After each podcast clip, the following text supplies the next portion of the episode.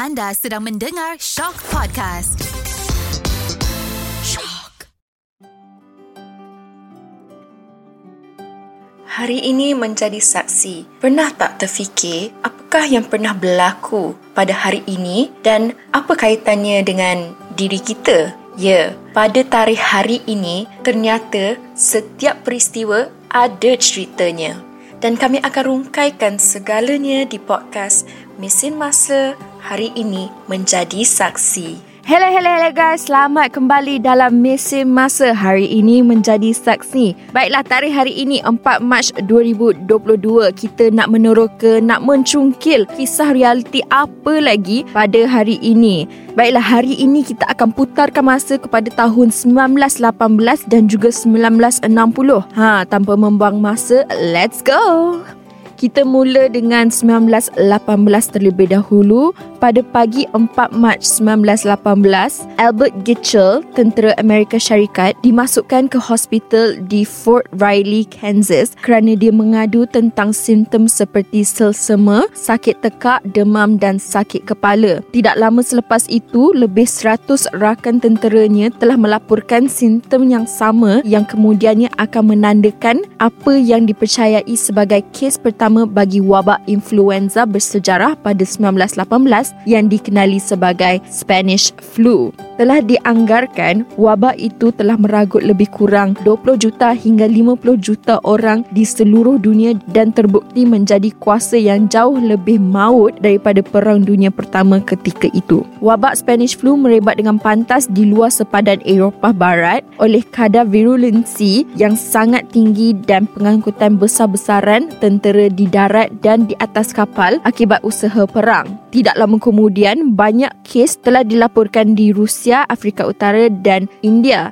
dan akhirnya China, Jepun, Filipina dan juga New Zealand turut menjadi mangsa penyebaran wabak ini. Pada 11 November, Perang Besar telah berakhir namun wabak Spanish flu terus melanda dunia, mencetuskan lagi gelombang yang lebih ganas di Amerika Syarikat dengan kepulangan askar daripada perang dan akhirnya menjangkiti kira-kira 28% penduduk negara itu sebelum ia mula reda. Baiklah, itu satu insiden yang boleh dikatakan amat bersejarah dan kita menghadapi wabak jenis lain pula iaitu COVID-19.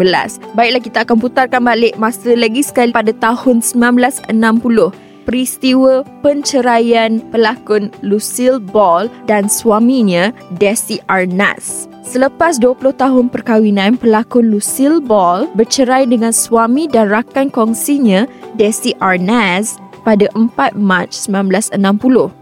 Perpisahan pasangan itu yang juga merupakan bintang sitcom popular I Love Lucy dan pemilik Desilu Studios yang inovatif adalah salah satu daripada penceraian berprofil tinggi dalam sejarah Amerika Syarikat pada waktu itu. Lucille Ball bertemu Desi Arnaz semasa dia berlakon dalam filem Too Many Girls dan Diaz pula mengetuai sebuah band dalam filem itu. Mereka berkahwin enam bulan kemudian. Namun Ball mula-mula memohon cerai empat tahun selepas perkahwinan mereka. Tetapi mereka berdamai dan bertekad untuk mengukuhkan hubungan mereka dengan mencari peluang untuk bekerjasama. Apabila CBS memintanya untuk membangunkan sebuah sitcom, Ball berkeras meminta suaminya Desi Arnaz untuk memainkan watak suaminya dalam rancangan itu. Pada awalnya, rangkaian televisyen itu teragak-agak dengan keputusan tersebut tetapi pasangan itu meyakinkan mereka dengan mengadakan pertunjukan langsung. Rancangan I Love Lucy dijalankan dari 1951 hingga 1957 dan menjadi rancangan televisyen yang amat popular dan telah memenangi 5 anugerah Emmy dan terus dianggap sebagai salah satu program paling berpengaruh dalam sejarah hiburan Amerika Syarikat sekali lagi mencabar kuasa yang ada, Ball dan Arnaz menulis kehamilannya dengan anak kedua mereka ke dalam rancangan itu, menjadikan program televisyen yang pertama untuk menggambarkan kehamilan. Desilu Studios yang diasaskan untuk menghasilkan rancangan itu merupakan sebuah syarikat pengeluaran bebas terbesar di negara tersebut. Ia menghasilkan beberapa rancangan lain selain I Love Lucy termasuk Mission Impossible, dan juga Star Trek yang asal. Walaupun kejayaan mereka dalam industri hiburan menjadi satu kebanggaan, namun masalah asas perkahwinan mereka tidak pernah hilang. Bond memfailkan penceraian pada tahun 1960 dan membeli bahagian Arnaz dalam Desilu Studios dua tahun kemudian menjadikan dia wanita pertama yang mengendalikan studio televisyen utama. Walaupun perceraian itu dilaporkan menjadi perbalahan, namun kedua-dua mereka, Lucille Ball dan juga Desi Arnaz, kekal rapat sepanjang hayat yang dihabiskan dalam perniagaan pertunjukan. Baiklah hari ini menjadi saksi pada 4 Mac 1918 tercatatnya kes pertama Spanish flu dan juga penceraian Lucille Ball dan Desi Arnaz pada tahun 1960. Okey, itu sahaja untuk episod kali ini bagi mesin masa hari ini menjadi saksi.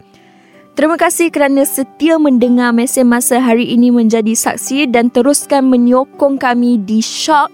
Baiklah seperti biasa kalau korang ada kisah-kisah menarik ataupun insiden-insiden peristiwa-peristiwa yang menakjubkan yang korang nak share, korang boleh share dengan menghantar message di Instagram kami Shock Podcast. Teruskan menyokong mesin masa hari ini menjadi saksi sama-sama kita meneroka dan mencungkil kisah-kisah realiti yang pernah berlaku pada suatu ketika dahulu. Itu saja daripada saya. Jumpa korang lagi dalam episod-episod seterusnya. Bye!